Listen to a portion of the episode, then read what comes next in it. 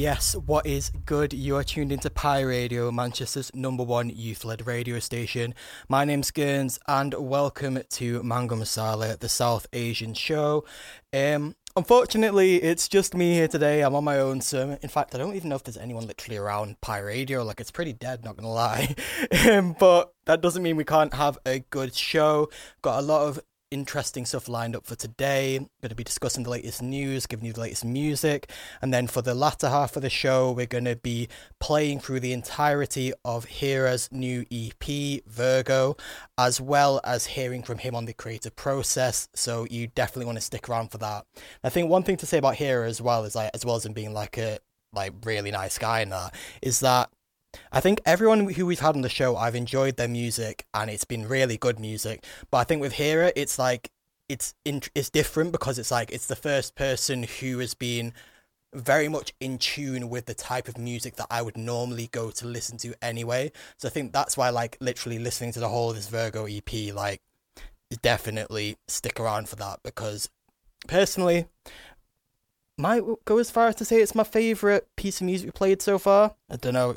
We'll have to stick around and see if you agree with that. But yeah, that'll be four to five.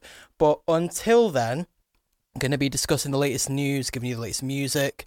So, uh, how are you guys doing anyway? Because, like, it's lockdown still, but 12th of April, we're going to come out of it semi like non-essential retail and all that. And honestly, the thing I'm most looking forward to is being able to get a proper haircut.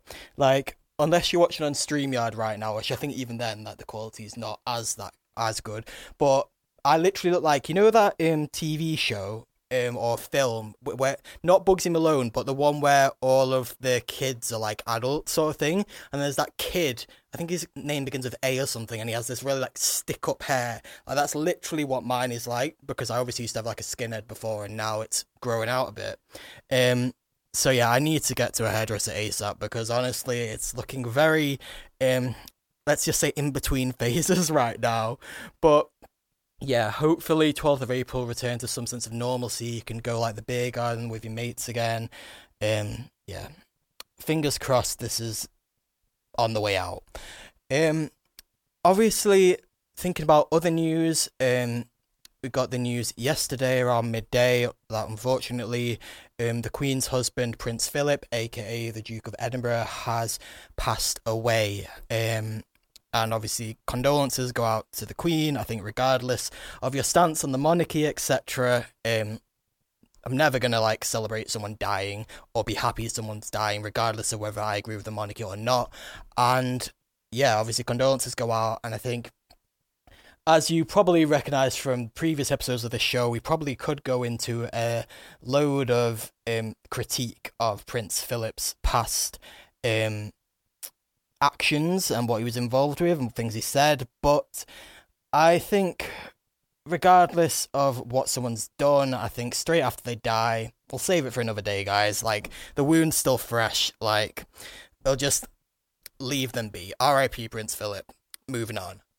But there is some news relating to that which we can discuss and critique. So, this morning, I think it was. Also, shout out to Lucky Roy Singh, who put me onto this. Um, they tagged us in their Instagram story, and that's how I found out about this. But I think it was this morning on BBC News. Um, Andrew Marr, who is a renowned journalist, um, he always does all like the um, head of election interviews, all of that stuff. So he's like a very respected figure, right? And he was appearing on BBC News and was talking about um, Prince Philip, um, in light of his death. And he was basically like, I think he's done a few um, series on the Queen before, so I think they're quite like chummy, and he's obviously a big fan. And I think he was saying about how how much Prince Philip was like the Queen's right hand man, literally in terms of he was always around, he was always um, by her side, sort of thing but it was the phrasing of this that has ruffled a few feathers. Now, I'm just going to play it now and see what you think.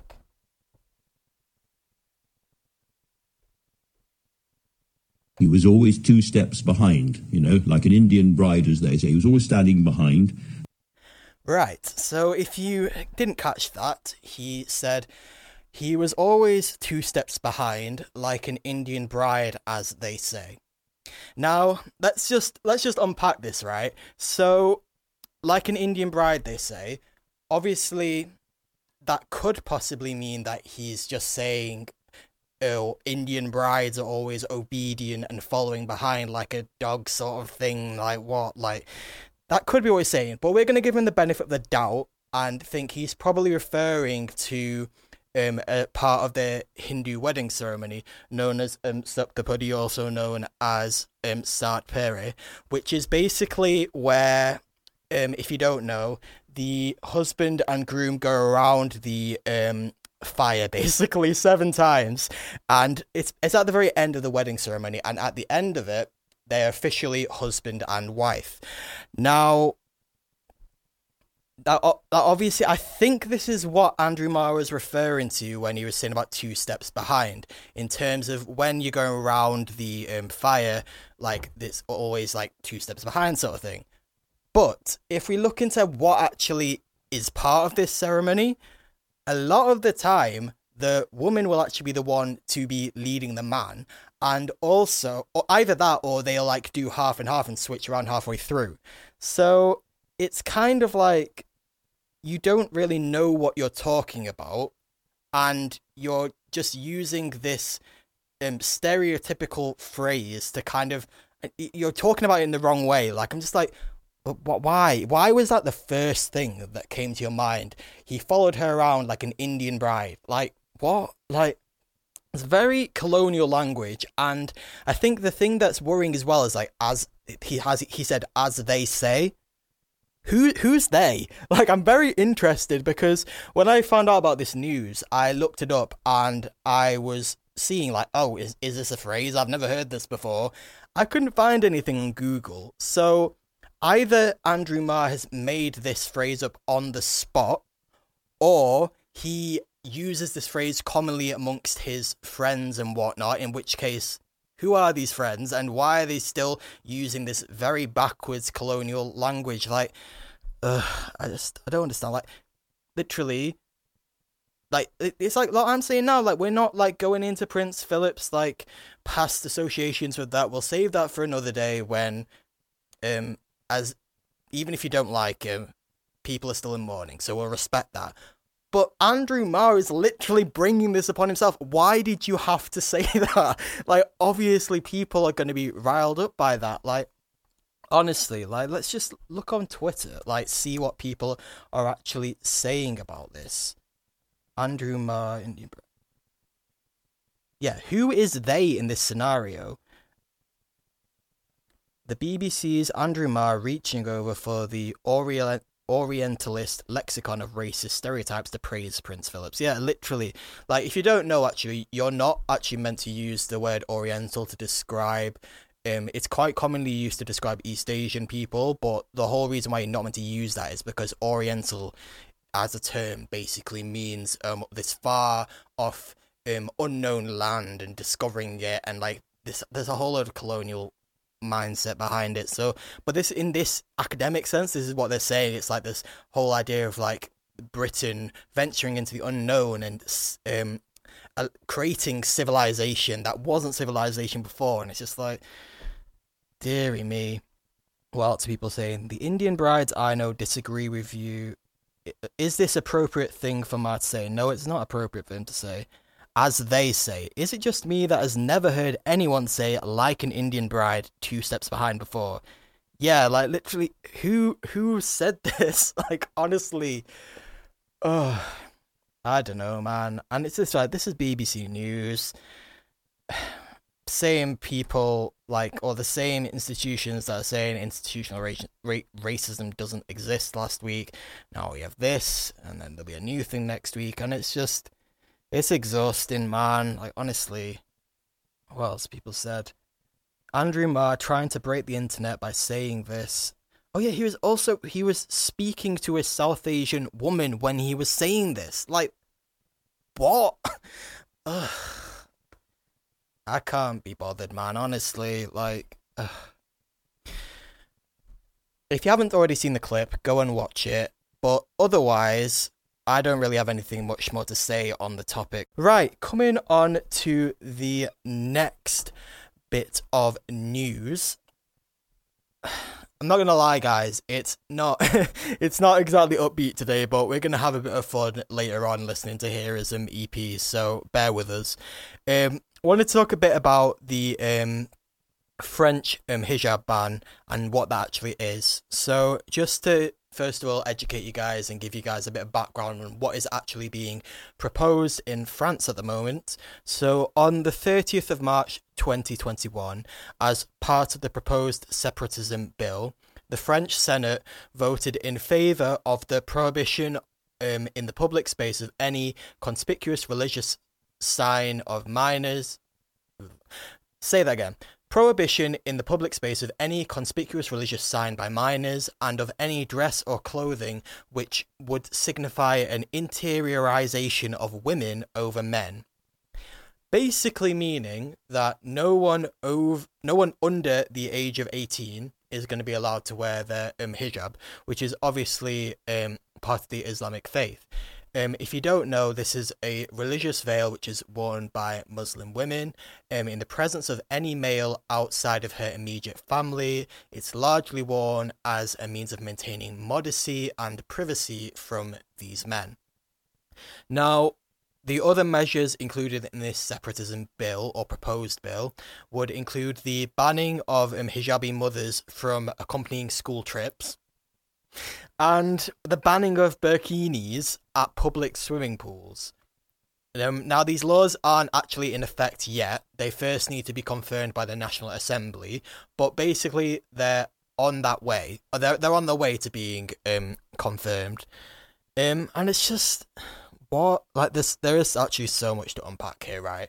So, first of all, just for context, the age of consent, as in sexual consent, in France currently is 15, right?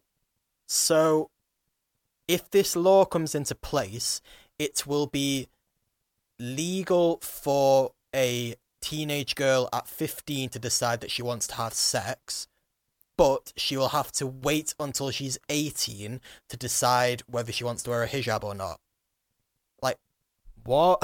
like, how does that make any logical sense? Like, it just says a lot, doesn't it, about like what is determined as um oppression and what is not. Like, to give a bit of context as well, like France has quite like a negative history of this type of thing.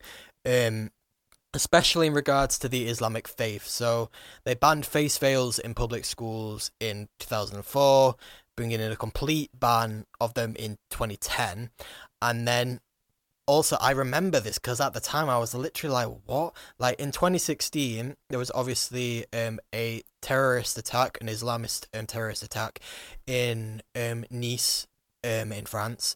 Um, where I think it was a truck drove into a load of people during a um, special day, and in response to that, a load of um, French authorities decided that the way they were going to respond to this was banning the burkini at like their local beaches. And I remember just being like, wait, what? Like, even if we were going to entertain the idea that um, restricting elements of the Islamic faith is the way forward, why are you starting with burkinis? Like literally, like what what relevance does that have? Like if a it is literally women. So right, so you have to wear. I don't know about this in most of Europe actually, because they have a lot of nudist beaches, don't they? But like for the most part, you have to wear a swimming costume to maintain a level of modesty, right? But if you wear a burkini which covers your arms, your hair, and your legs, etc., that's too much. Like, like what? Like I, I don't understand like the logic behind this and it's so ironic as well because obviously in light of covid um obviously face masks have been basically enforced worldwide to prevent the spread of it. So in france when this um, legislation was actually passed like what forcing people to wear face masks you have to wear a face mask otherwise you get fined. But then if you wear a full face covering um, if you're um, a Muslim of the Islamic faith and you want to do that, you can get fined for that because if you wear the niqab, then you can actually like get fined for that. Like it, it's crazy. Like I don't understand. like I'm just looking at some like responses to it as well. So at Muslim Girl on Twitter tweeted, The French Senate just banned girls under 18 and accompanying mothers from wearing hijab in schools. Yeah, that's the thing as well. Like, what? Like, why can't they go on school trips? Like, what is your reasoning for that? I don't understand. The obsession with how we dress has nothing to do with liberation and everything to do with control and hate. This is what oppression really looks like for Muslim women. Literally, like, their argument for this is basically, oh, making young girls um, wear the hijab is a form of oppression. But if they want to wear it, that's not oppression. And also, surely you literally dictating that they can't wear it is oppression. Like, you, you're like putting two and two together and getting five again. Like, they're seeing a common, repeated, um, illogical nature. Whilst people tweeted, at Apollo the Bard tweeted, The hijab is not a threat, it's purely part of religious identity. The French Senate has no authority to ban something that does no harm whatsoever. Literally, like, this is what I was saying before, like, why are you, like, again, like, I'm not saying that we should entertain the idea of curtailing parts of the Islamic faith anyway, but even if you were going to go down that route, why are you starting with the hijab? Like, literally, what, what sense does it make? like, literally at yes i'm hot in this tweeted. Um, i know this ban hasn't been passed into law yet but the fact that the majority of french senate voted in favor of the ban preventing women from under the age of 18 from wearing hijab is telling. I'm praying for my hijabi sisters in france. Literally and there's a cartoon here and it's basically saying french people we don't want others to control what you wear. You can wear whatever you want. Young um, muslim girl i want to wear a hijab. French people ha ha ha ha no Literally, like that. That's literally what the conversation is. It does not make any sense, right? At Safifesi has tweeted, um, the French state policing Muslim women's bodies goes hand in hand with their violent colonial history. They did it to women in colonized Algeria, and they're continuing their violent, misogynistic, Islamophobic efforts in 2021 like yeah, like I know we're like meant to be a bit restricted in what we're saying, but I find it very hard to believe that the thinking behind this is not Islamophobic because like surely you guys at home are listening to this and thinking like how does this make any sense whatsoever? Like there's no good there's no logic behind it. Like honestly and you know what was very telling as well? I when I realized right this is what we're going to talk about today i went on um, youtube to see what people were saying about it. And literally i typed like a few keywords into youtube. And the first video that comes up is a video from four years ago um, on good morning britain. And li- literally it's not even the content like the actual title is piers, Mug- piers morgan um, debates headscarf banning with muslim women and it, it, it's this same thing as I was talking about last week. Like, why is it that whenever we give a platform to talking about forms of racism, we always give it to white people? Like, this isn't me saying that white people can't participate in the conversation at all or that you can't listen. But surely the emphasis should be on listening. Just like we live in a patriarchal society, we live in a society where white people do have inherent privileges and are generally better off. So, like, why wouldn't you want to sit back and listen? Not debate, listen. And then, like, it just it doesn't make any sense. But one thing that I did find when I was looking for um content was I found a clip from I think his name's um, Trevor Noah. He's quite famous in um, America, and so he actually had someone in his show, um, a woman wearing a hijab, and she actually literally shut down any argument anyone has against women wearing the hijab in like less than thirty seconds. So just give this a listen. I just want to ask you another question though. I yes. know you're the guy asking me. When you talk about oppression, yes. when we talk about oppression, I think that the concept's really important and interesting because oppression means the taking away of someone's power. Yes. Right? And what hijab does is it basically privatizes women's sexuality. That's okay. essentially what it does. So, what are we saying when we say that by taking away or privatizing a woman's sexuality, we're oppressing her? What does that mean? What is that saying about the source of a woman's power? We're saying that a woman is only strong if she's sexy in public? Yeah. Did I get it? Yes. Yes. Yes. Oh. Yes, well done, Trevor Noah, for doing the absolute least possible. But anyway, um, if you just heard what she said there, it is like, why is it that we have to have a blueprint for what it means to be a strong woman? Like, being a strong and again this is gonna sound ironic because obviously I'm not a woman, but let me let me let me tell about this. I'm on my own, guys. Like I want to give light to this issue. Um, if if I could hand it over to Halima or Simran or Sakshi, I would do, but they're not here. So I'm just gonna talk about myself. But why is it that we need to have a blueprint for what being a strong woman is, right? Like if you want to um be like revealing or like sexy or whatever, and that's how you find strength and do that. If you find strength in modesty, do that. Like why is it that men or like for the most part are telling women how to do this. Like it's actually it is definitely I think Islamophobia at the heart of this, but also intersectionality comes into play when we talk about sexism as well. Like honestly. I mean, I want to say France, get your act together, but then I'm also like, we're not exactly the best. I mean, look at literally what I was talking about before with Andrew Marr this morning. Like, so I mean, it actually is exhausting, guys. Like, I'm just a bit fed up of it. like catch me on a flight out of here anytime soon. Like that was one thing that was kind of um funny actually. Like I'm not saying that I found the tweets funny, but um a lot there was a lot of um, polar opposites on Twitter yesterday in light of Prince Philip's death. So some people were obviously going along the lines of RIP, so sad, whatever. And then the other side of it was being totally savage. Like there was so much on there. I was literally like, oh my gosh. But um, it was funny because some people were tweeting like, "Yeah, we're gonna get him deported for tweeting this," and I was like, you know what, like. Yeah, it's a it's a risk. I'm not gonna lie. In this day and age, yeah, it is a risk. And someone actually did like a fake Twitter account, and um, they pretended to be in Priti Patel. and then someone quote tweeted it saying like, "Man, I actually nearly deleted my tweets because I got so scared after seeing this." Like, it's it's funny to find humor in that, and it also is literally like, it it, it it's a reality for people. Like,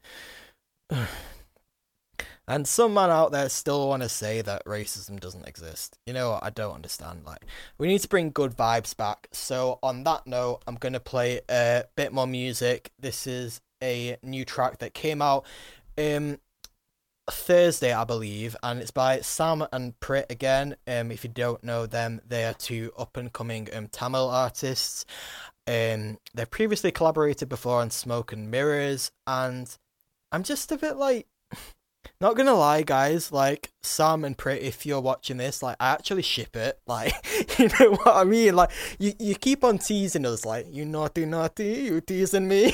like lit, but in all seriousness, literally, you keep on not music videos but like visualizers. You keep on uploading these visualizers and these songs in which you're very obviously flirting, very obviously like catching feels, like hee hee. Like I'm just like are you together or are you not? I need confirmation. And if so, if if you're not, why? Because why are you teasing us with all this like content? Like you're literally like the up and coming like um I don't know, like Ja Rule and Ashanti type thing. Like you can't tease us like that and then expect us not to ship it. So I want confirmation on that actually. This is 365 by Sam and Prit. Now we're approaching four o'clock, which is going to be the time at which we start playing Hira's new EP, Virgo, and listen a bit about what he has to say about the creation process, all of that. Now, obviously, if you don't know, Virgo is a star sign. So I thought, what can I do um, ahead of listening to this? Um, I found myself a good old BuzzFeed quiz because they do loads of stuff on like zodiacs and that. So I'm actually going to do a quiz now, um, based on a sleepover actually because I haven't had a sleepover in like literally like I don't know, 15, 20 years. but um, this quiz is called It's Kind of Weird, but we know what your zodiac sign should be based on the sleepover you plan. Now, I don't, I'm to put it out there, guys. Like, I'm not really one to like follow all this zodiac stuff, but for the sake of this quiz, I'm actually a Libra. So take that and do with it what you will. Right. First, where will you sleep? In a trampoline, in a cool fort, in a crawl space, basement, outside under the stars, my room. Um, I think basement. Ba- if you if you got a basement like, and like you can turn that into like your own kind of den, that's really cool. So yeah, who's invited? my whole friendship group, just my best friend, few friends, all my friends, pretty much everyone at school. The ghost who lives in my attic. I actually live in a building that was on um, Britain's most um, haunted. um, so I'm gonna choose the ghost who lives in my attic. What for dinner? Um, soup, Chick Fil A, burgers, tacos, pizza, pasta. Uh, think Chick Fil A probably has the most like kind of variant, so I'm just gonna do that. Dessert. I'm gonna go for ice cream. Like a bit of ice cream. Pick a snack: granola, crisps, fruit, popcorn, trail mix fries. I mean, I'm allergic to trail mix. Um, I'm just gonna go for crisps. Pick an activity, Ouija board. Um, would you rather mash light as a feather, paranoia? Oh, paranoia. That's funny actually. Um, yeah, I've played that before. If you don't know, that's basically where like you whisper something and then the person says what you said it what what you said is about, but then they have to like down their drink in order to find out what you said. It, it's a good game to play. Pick a movie to watch. Probably Harry Potter. Time for a midnight snack. Um don't really want any of these sweets they've got to offer, so I'm just gonna choose Twizzlers.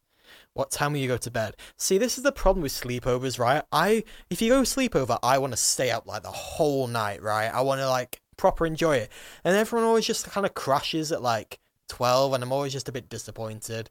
So, I'm to say 3. I think that's a good like estimate. Lastly, what's for breakfast in the morning? They can tell this quiz is American because I haven't got an option for a fry up.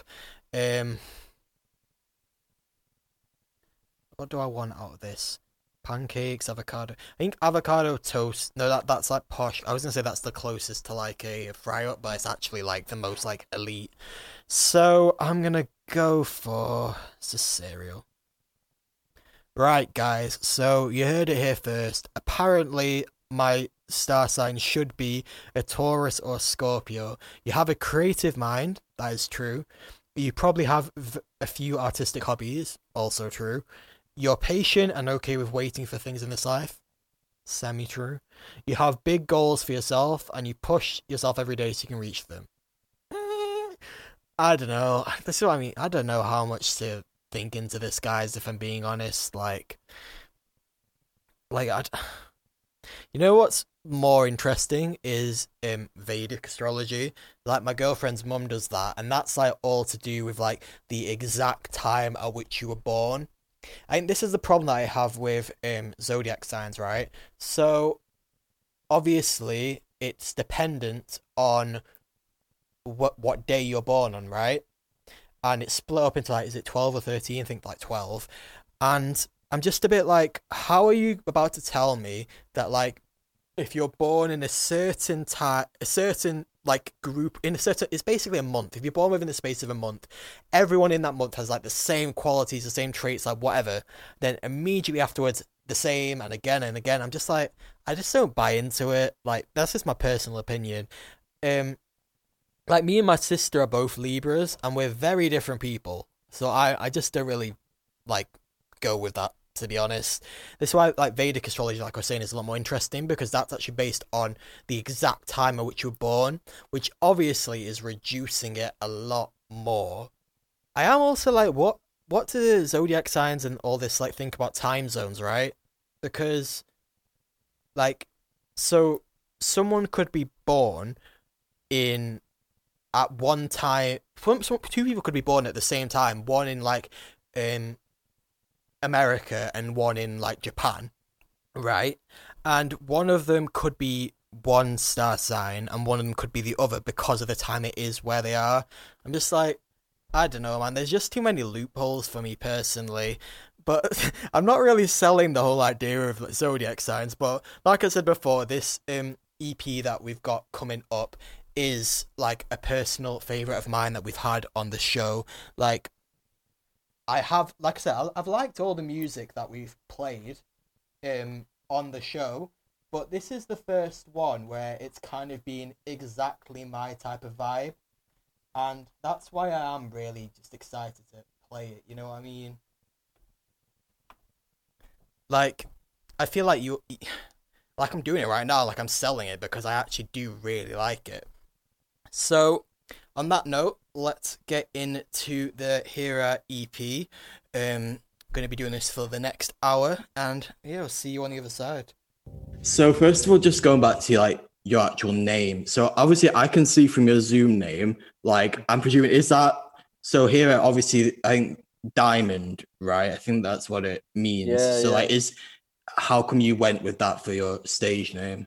Um, so Heera is actually my um my family name. So it's um my surname on my dad's side. Um, and and yeah, man, I just think over the years I'd have a I'd had a bunch of other names and tried a few different things, but this one just felt the most authentic and the most natural. And it was a bit of a coming of age, really. It was like the perfect time to choose that name because I was at a point in my kind of music career where I was ready to be a front man and I was ready to just, you know, go full force with an artist project, which I hadn't really done before. I was kind of doing it half heartedly, but um, yeah, man. Um, that's the main reason I was born with the name.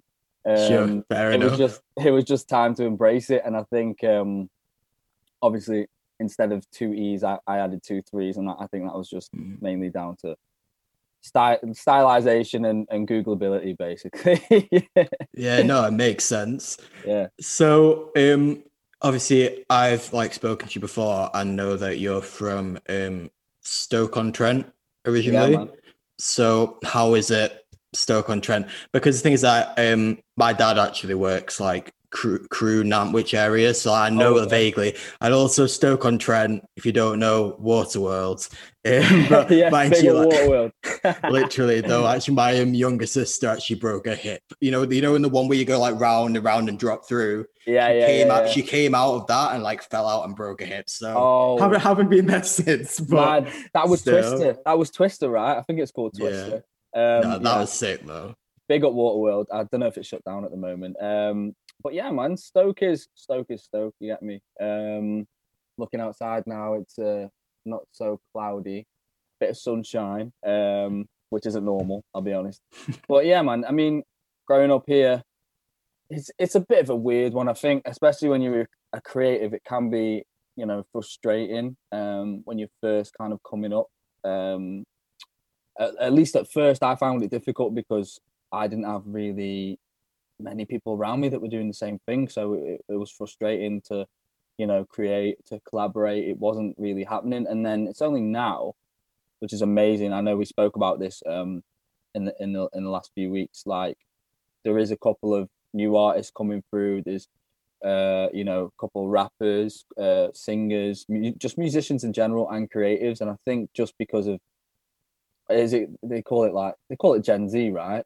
Um, yeah, the younger, yeah, yeah, like, yeah, yeah, yeah. Because of these, because of these lot, um, you know, we're finally getting kids coming through who want to just be a bit different, do something that's a little bit out of the ordinary, at least for you know, small working class town like like this. Mm. Um, but I've always said, you know, for for um, for all the bad things, you know, it's it's it's it's a it's a it's a half decent place to grow up. You know, mm. um, it's quiet and you know you can just go about your business. Um, and in terms of its location, it's pretty decent as well because we're smack bang in the middle of, of the UK. So, you know, yeah, Birmingham, Manchester, even London, like it, it's not that far from us. So, so going back to what you were saying just now about um, Gen Z, so you definitely consider yourself millennial then? Yeah, hundred percent. I was born in the nineties, so um, yeah, I, I think I read somewhere um, on a thread or a meme, and it was like it was to do to do with you know that generation of kids who are like the last to play out, but also the first to like jump on the internet. Yeah, like, I, yeah. I'm kind of like, I'm not, I'm not exactly that. I was a little bit after, but um, I'm kind of like with those guys. I don't know, I feel like it is because we like we saw like we we didn't grow up surrounded by like technology. We, it wasn't like people everyone had phones like sort of Exactly. thing. Whereas kids like I think for example like my youngest sister who's maybe like five years younger, like I feel like that generation actually did like for real see like they were surrounded by screens from such a young age. So yeah, which is like tablets and all that. it's, it's it's weird to think about, but then also like that's probably contributed towards what you were saying about um this actual like determination and feeling that I can upload like stuff onto the web. Therefore, even though I'm in somewhere like Stoke on Trent, which isn't exactly the best location in terms of like um accessibility to music, I can put it online and then people can find me and support me if they want to, sort of thing.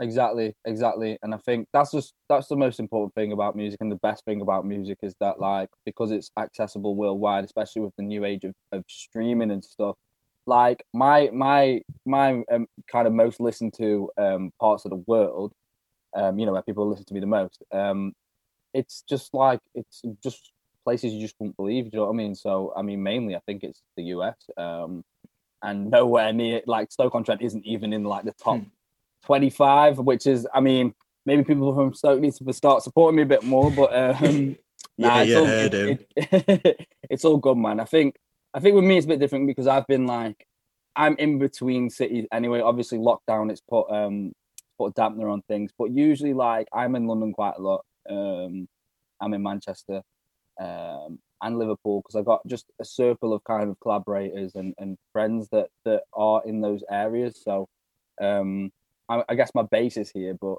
but when it comes to work and, and music and whatever, um, yeah, I'm usually just on the move, man. So Sure. yeah, but but like yeah, like you say, the the the, the streaming age now has just helped to be, you know, it's it's it's just marketing within within itself. Like it's it's so easy for you to be heard in every corner of the of the world. It's just you know, make, like taking the right steps to ensure that um you are getting out there. So um Mhm. yeah, man, it's been a good couple of months releasing music so far. So uh, I'm not complaining. what you're saying about like Manchester, Liverpool, London, etc.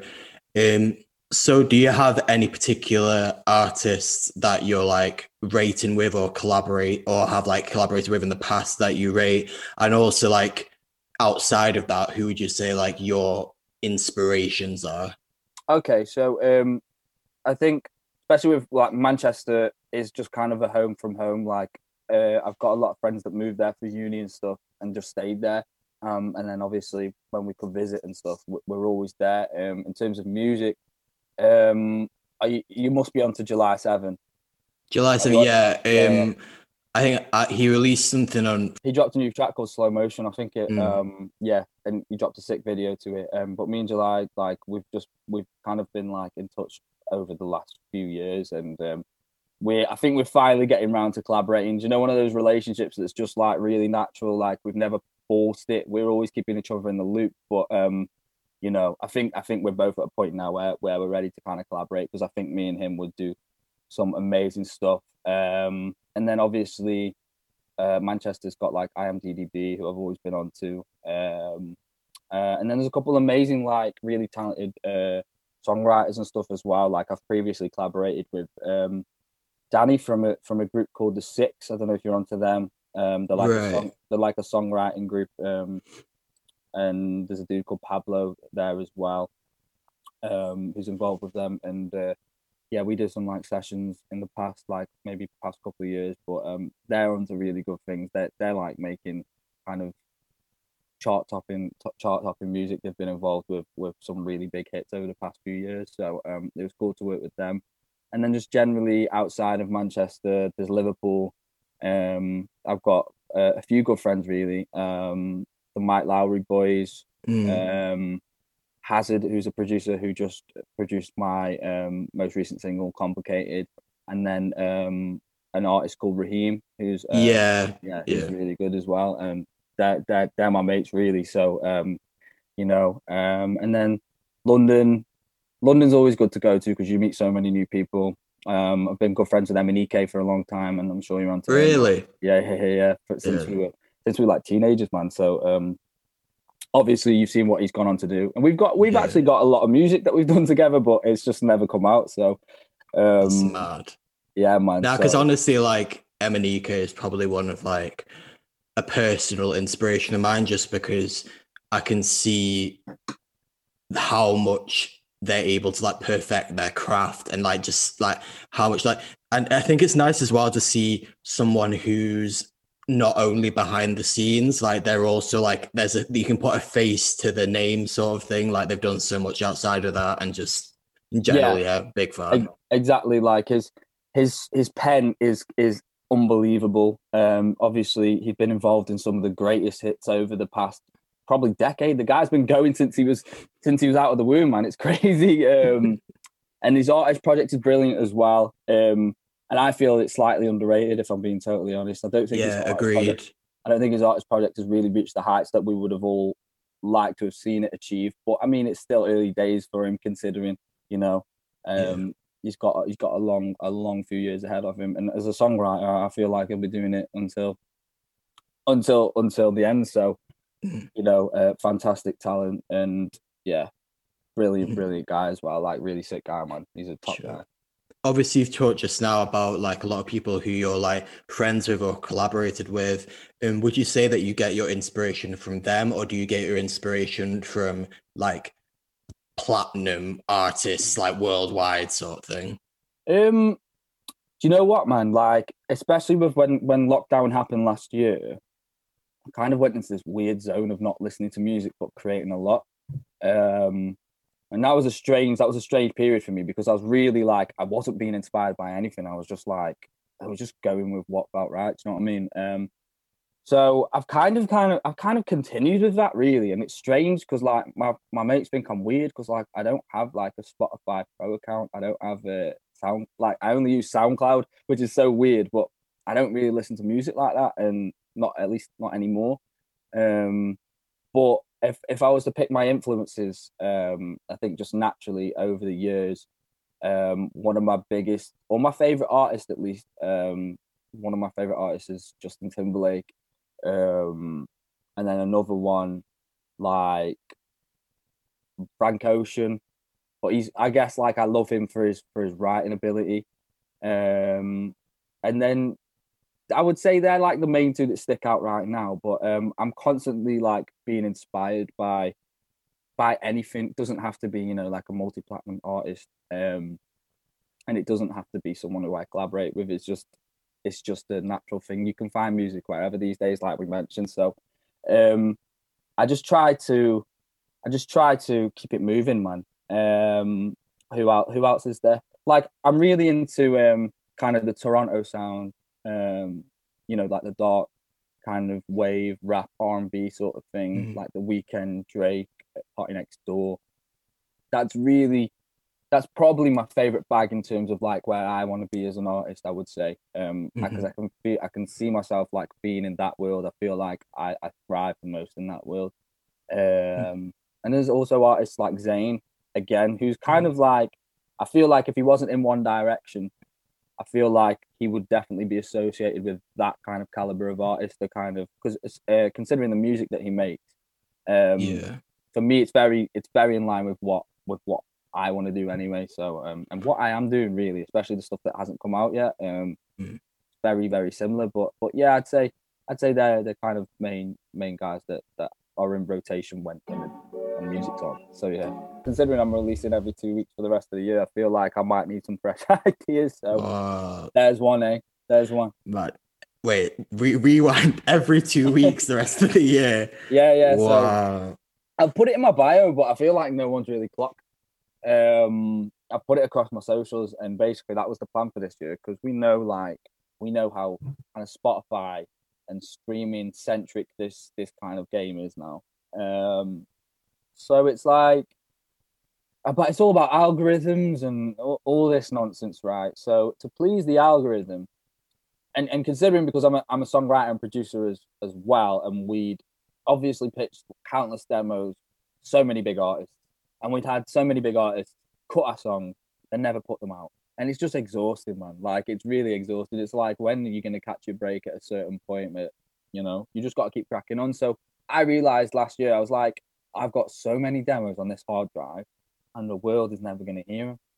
So I was like, sat down with my manager Eddie, and we were just like, let's just figure out a strategy. And we was like, you've got so many, let's just do it this kind of the Russ strategy. I don't know if you're onto that, but the American rapper Russ, obviously, uh, at some point in his career before he kind of got big, he was releasing like a song every week for like a whole year. Now that's that's quite with it. That's outside of my means. Can't do that. I thought the next best thing was do do a song every two weeks and then like kind of package. Because the thing is, for me, it's important that okay in today's day and age, a lot of artists are dropping singles, and and and I, and I get that because especially the newer artists, there's not really much point putting out a project because it's like who's going to listen to it sort of thing, especially without kind of doing the build up to it and whatnot. So for me, it was like, okay, I want to be a project artist long term. I feel like all the best artists in the world make project. Um, so I was like, let me drop, let me drop a certain amount, let me drop X amount of songs that are sonically kind of within the same world, similar, and then once they're out we'll just package it kind of as a project and, and, and kind of push it once more and put it out there as a body of work so people can actually see how each individual piece of, of the jigsaw as such fits together and that's that's the most important thing to me because i've dropped six singles now since january 15th and we're not we've just like touched what are we mid-march now. So i've dropped six singles and then alone they all sound great on their own or whatever but when they're packaged together in, in the order that they're supposed to be in if you listen to those like it just changes the experience completely and i think that was really the goal for this year. So yeah man lots and lots of music. That's obviously what you've done in terms of this virgo ep so i think i saw in your story yesterday 9th of april right? 9th that's... of april yeah.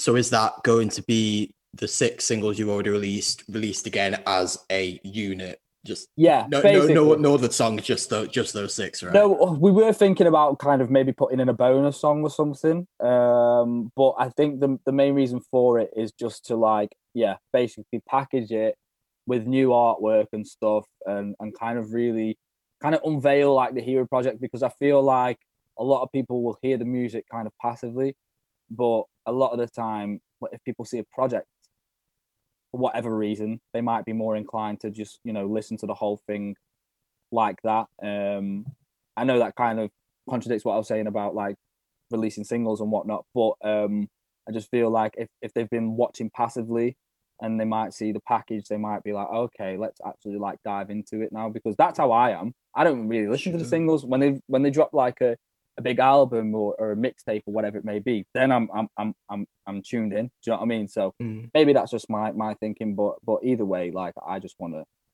I want to put it out as bodywork because that's who I want to be as an artist. And mm-hmm. um, you know, I know it, it's kind of like it's kind of like you're giving people something that they've already had anyway. But it's it's it's just more of a case of packaging it and, and and you know just having it there and letting it breathe as well because obviously doing it doing a song every two weeks it can get exhausting so it's like don't want to keep dropping singles every two weeks and then kind of one week it's this from this ep and then two weeks later it's from the next batch so it's like it's important to break it up in between um, sure. and that's why that that the, from the last single complicated on april is it 9th it is the 9th mm. on april 9th we'll just drop the project with the artwork etc and just and just create create the conversation around that um, and, and really encourage people to get back into project listening. I think that's the main, that's my main mm. goal anyway, because it's like we spend so many hours as musicians and writers and producers, we spend so much time on these things and we, we're creating, we're creating with this kind of thing in mind, with the project in mind and the way it should flow and the way it sounds sonically and just everything from the details from like the transitions at the end of the song into the next song like you'll find on this project, it's glued together like that. And I, I, I spent stupid amount of time perfecting it. And I just want people to kind of share the same enthusiasm that, that I have for, for projects like that. So yeah, man, that, that's the main goal. But we'll see if it works. Probably won't because people people are consuming quick these days. But you know, that's just that's just who I am. So But yeah. no, I think like with regards to these six singles, obviously like complicated, mm-hmm. um, the anecdote, yeah. um, in this room, intimate, say I don't mind. Like, I wouldn't say any of them are like necessarily fillers. I think because you've done like six, obviously, yeah. as it's more of an EP, I think that is more of a even if we're not thinking about being strategic, like that is automatically more people are going to like actually continue listening to that because I think they're all like a similar vibe, but I wouldn't say you get like bored listening to them. They're all like they're all similar enough, but also different enough that you wouldn't be like, oh, this is just the same thing over again. Because yeah. some artists kind of like do part music and you just like this literally sounds exactly the same. Yeah, the yeah, the formula, the formula. Yeah. But um, those six singles. So I can you give us like an exclusive on like what order they're meant to be in, or do you have to wait till the ninth to know that? Uh, nah, I mean like I, I, am not, I'm not, I'm not that great. Um, what's the word, man? I'm generous in it, so. Oh, um, but like, wait, you know what? I can't even remember the order. I think, I think it goes. I think it goes in this room, intimate. I don't mind. Uh, Virgo, short anecdote, and then say and complicated. Um, yeah.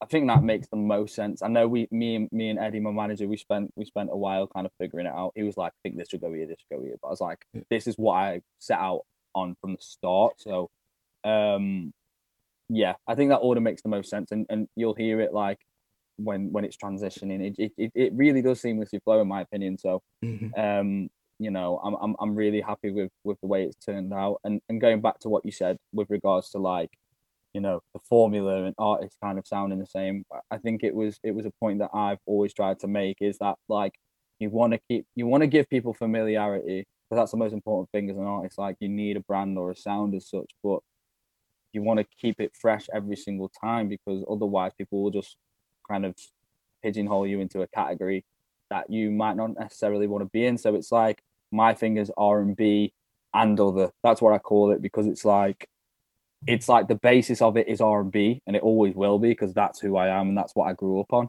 But like say and complicated, they're more kind of like they're Afro inspired and, and elements of like mm. dancehall. I got a bit of like trap from some of them as well. Yeah, yeah, yeah. so like yeah. I don't mind as well, especially that's just like a straight out banger. Um, and then in this room, in this room is more of like it's kind of a modern take on on like old school R and B, really. Um, mm. Because I feel like, especially with the guitars in that song, like the, just the progression that they're playing, it's like it feels nostalgic. And then you've got the mix of of like the kind of old school but new school drums as well. There's just a mishmash of like so many different influences and and, and time eras. Um, and that's just reflective of, of of what I listened to growing up and who I was inspired by, who my influences were, like as producers, writers, you know. Um, so yeah, man, I think that's that. That yeah, that's it. I think one thing that's like quite um signature to your sound is probably like your falsetto, and like I have to say, like like doing this interview now, I was fully expecting your voice to like be a bit higher, but like yeah, you're yeah. full on like like quite low. I was on literally like, how is this like working? Like proper northern lad, proper northern lad. Yeah, uh, I don't I don't understand. Like how how do you manage like to do that?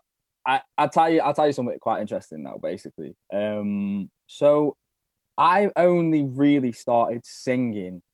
What what are we? So we're 21 honestly, I can say I got comfortable with my voice around 2017, 2018. So it wasn't even that long ago. Uh, it was like three or four years ago where I was like, okay, cool, I'm a singer now. But prior to that, it was like a case of because I was coming out as a writer and producer first and foremost, I was writing songs for other people and whatnot. And it was kind of, I would demo them obviously, but like you don't care what your demo sounds like as long as you can get across the the the feeling and the idea, you don't care.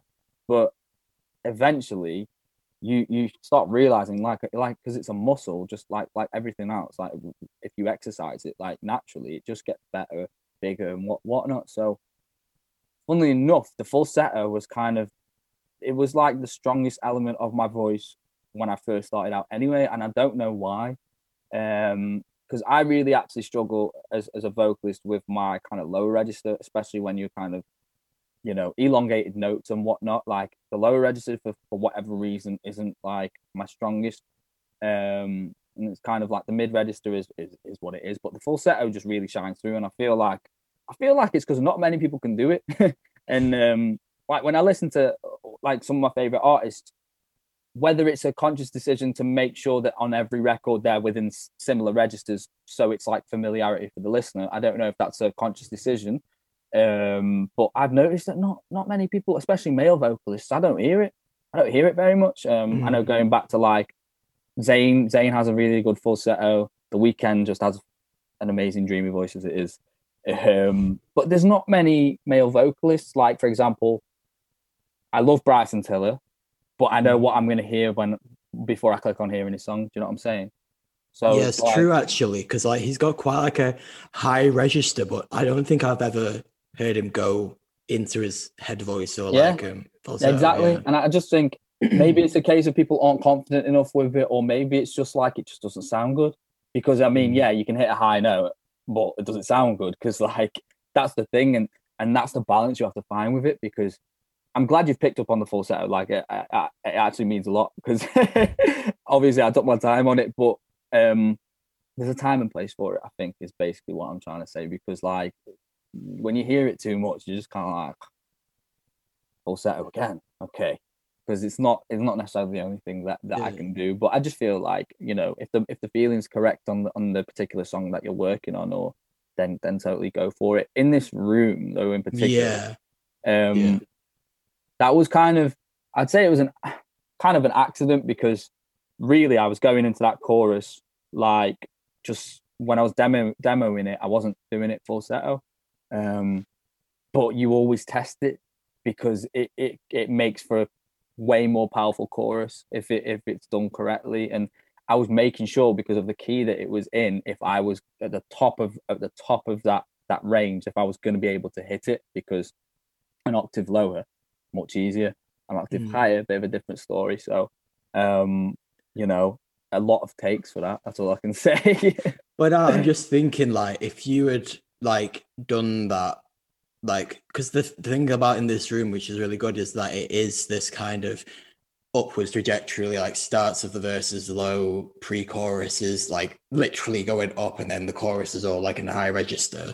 If you'd done that and then the chorus gone back down i feel like that literally wouldn't have had the same effect. So it's definitely like good that you were able to do that i feel. Yeah. Yeah definitely. And it, like you say it does kind of grow. Um as a song goes on, um, especially with like more backing vocals and things like that. The second pre has like a really nice kind of quiet thing if you listen closely, um, which I was really proud of because it took me ages. um, but I love little details like that. And then on the kind of the second chorus, I I got I have an ad lib where I go into the chorus where it's like it's it's the same octave as the as the chorus, but it's my chest voice and I had to I had to t- do so many takes for that. It's only a slight detail, but mm. I wanted to see if I could push it and push it. Thankfully, I didn't injure myself or anything. But yeah, it was it was mad trying to get up there. Um, but but again, it just all makes for you know a good song, man. And that's the thing. I'm I'm big on on attention to detail. Like that, I've always been like that. Maybe it's because I've got OCD somewhat. I don't know, but um, like that that's i'm massive on it uh, in anything it could be music it could be like the videos that we're making for the songs and just mm. anything in general like it needs to be a1 and mm. like at the end of the day you're spending time on it so why not take the time to iron out the things that make it better or whatever i was going to call into the videos actually so like obviously you put out two for this um ep and I think in line with the artwork as well, there's this overarching theme of quite like psychedelic colors sort of thing. Is there yeah. any particular reason for that? Is it just because it like kind of fits with it? Um, I think, I think just naturally, I think I've just kind of always been into that kind of stuff because I, I actually did graphic design at, at college and I was going to go and study it at uni. Um, but then I ended up deferring and then jumping onto music. So that's a different story. But um, because I've kind of always had this affinity for for good artwork and just stuff that is just yeah, just it's provocative. You know, it's it's it's not really something that you see, especially in the UK. I feel like, and and this is no shade on anyone, but I'm seeing like, I don't know why I'm seeing so many artworks with cartoon versions of the artist. I don't know if you're onto that. If you've seen, yeah, like, like now you mention it, and like, don't get me wrong, like it was great, but like I'm seeing it a lot, and I'm just like, do you guys go all go to the same designer or what? So for me, it was like I want to just like because the artwork for me is is mad important, man. Like I, I spend time because I actually like I do it all myself. So like I spend time on that and I want it to look visually a certain way. So I'm glad that you picked up on it. And the the videos, yeah, they, they have to kind of somewhat be in line with that. And um I think it's just mainly down to it is personal preference and personal taste, but at the same time, yeah, I just I just love weird, trippy stuff, man and I think I think I think it does go well with the music. I I, I think at least, mm. especially the more kind of darker cuts, um, and like you know with the in this room video, shouts yeah. out to um to Newbody, um, the guys who directed it and and edited it, um, like they just kind of captured exactly, you know, what I wanted to do because that's how that's how kind of far deep um I'm involved with like process because um, I I go to I go to people with treatments. Like I don't ask them for it. I, I already write what I want in the video and mm. it's there. And I think that's just you kind of got to be. It's almost like your project is like a whole cinematic experience. That's how I see it. Like it's got to be firing from all cylinders and all aspects, and that's kind of. I, I think I'll I'll be like till till you know till I start making music. So um yeah, man. So like say obviously the video for that um, was, I'd say, I'd, want to say like simplistic. I think simplistic in the sense that oh, yeah. it's all like kind of in the same room, but um, yeah. obviously it, it's more like the added effects and the colors and the transitions, etc. That's kind of making it like just a general like kind of like trippy experience sort of thing. Yeah. But then we come to in this room, and that is definitely like watching that. I could tell like not not even just like what was happening, but also like the um, editing as well, like to the beat of the music sort of thing. Mm-hmm. Could definitely tell what's going on. And I think I also wanted to discuss as well.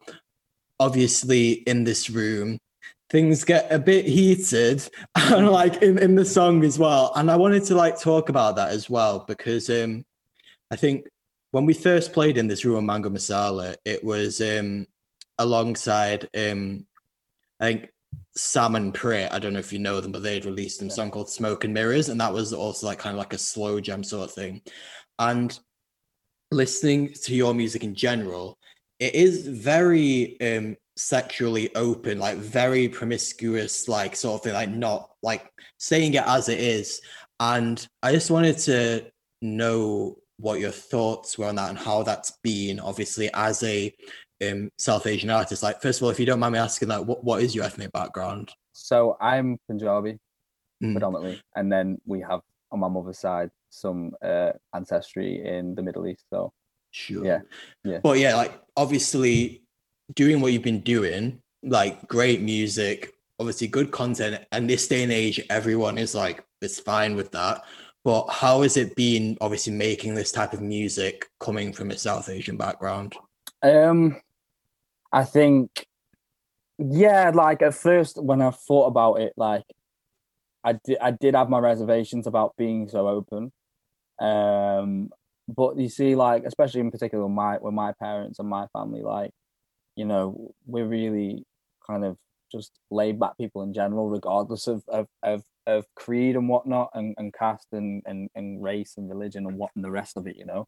Um, so with that being said, and family being so forward thinking themselves, like I just didn't really see it as an issue. I think with with Heera, with the project, like the whole point of me doing it and, and me going by a name that is obviously close to my heart. And I was just like, well, you just got to be yourself because the stuff I'm saying in songs, like, okay, it might be kind of romanticized slightly and it might be stylized to fit, you know, themes of a song, but a lot of it is just the way I am. Like, you know, I don't say stuff in there that doesn't happen. Do you know what I mean? So it's like it, it's just a true reflection of who I am. And I thought at the same time, a lot of it will be inspired by others and artists that I I am fond of. Um, but at the same time, like I call it pleasure center music in it, and I think I think that's the probably the best way to describe it. Um, it's very it's very sexually open and very sexually charged. I mean, you know, you try to find a nice balance because I don't want to be one of those guys who's just talking about sex all the time or drugs, yeah, or all these different things. Because I feel like my my music and kind of who I am as a writer in general is just like so far beyond that as it is.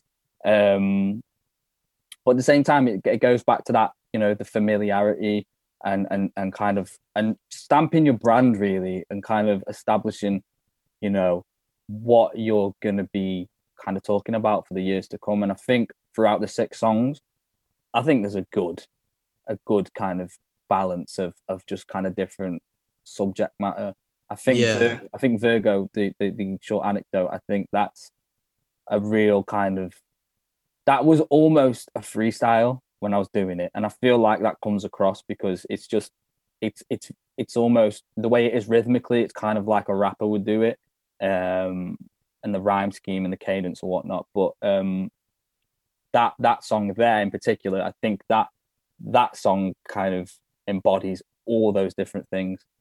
Um, it, it it has the it has the content, it has the kind of sexual stuff, it has this really like endearing part towards the end of it where it's like, oh, dude's sad. Do you know what I mean? So um I, I just want to be provocative and I want to create feeling and evoke emotion. That's the most important thing, whether it is sexually charged, whether it is this, that, the other, you know. And I think at the, at the end of the day, music is about a feeling, and that's all I want to create, you know. No, I think like with like for example, I, I'd say probably in this room is maybe like the most um out there song like in Explicit, regards yeah, to- yeah, but even then, it's not like.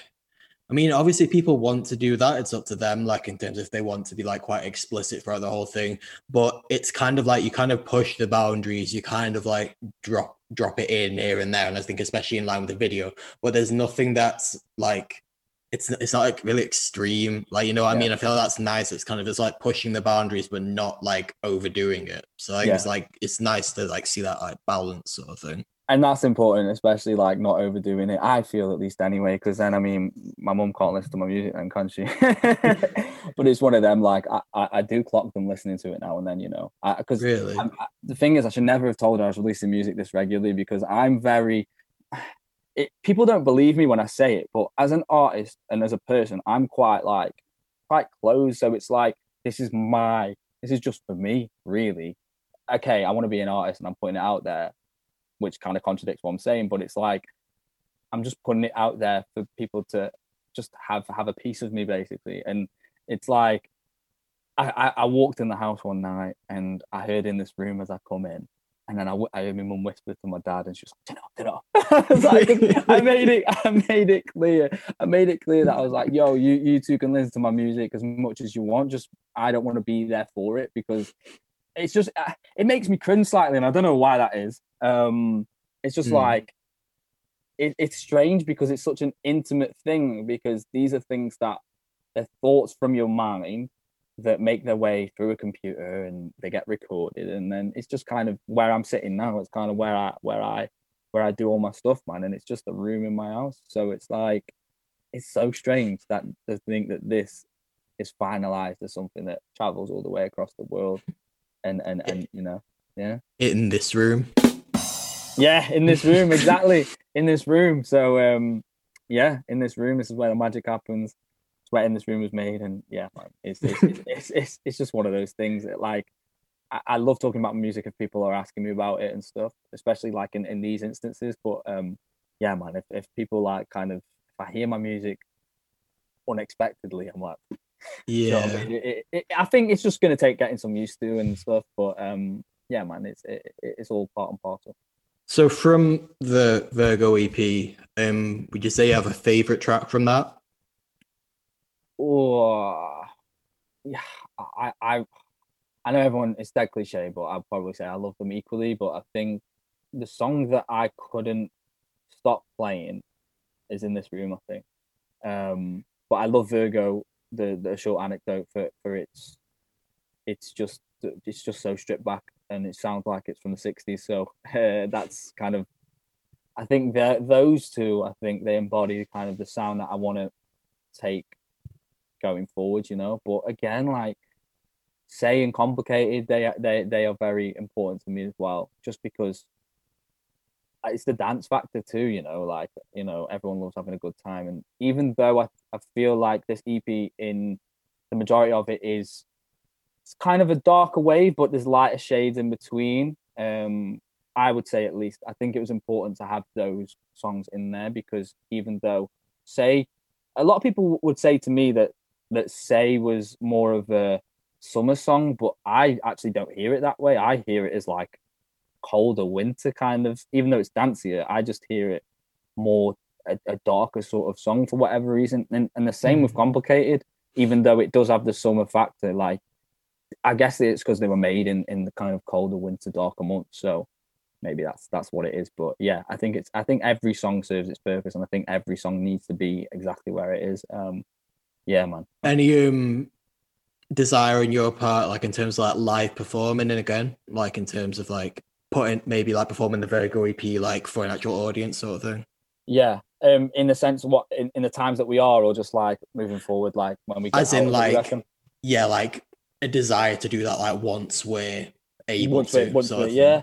Well, I think that's another thing that I have to get comfortable with in the sense of being an artist because, like, as I mentioned, up, up to this point, it's kind of like it almost been a blessing in a in a weird way. The fact that I haven't had to do that or put myself out of my comfort zone as such, because performing isn't necessarily something that would come natural to me, um, because I've never really done it before like that. But I think I think just it, it, it's it's not an insecurity because it's like well you know you can do it it's just going out there and, and, and doing it really um, and of course that'll come with like it, it's it's issues or you know certain things that you can iron out and get better at but that just comes with practice and time but a live show experience is definitely something that I want to put together because I feel like we could really do something special something that's just kind of off kilter a little bit left not necessarily something that you'd be used to seeing before. And I think that all kind of links back to the way that the the,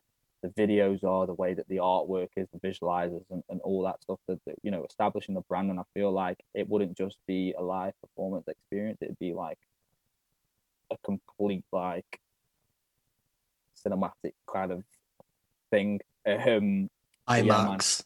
Yeah, IMAX vibe, get me? Not just a projector against the wall. Um, yeah. It'd be something quite special. So I think it would it would take a lot of thinking time and it would take quite a lot of manpower maybe to put it together as to what I'm envisioning. But um, yeah, I, I it's what I want to do. I think I think the music will come across best if it was performed live with an experience, you know.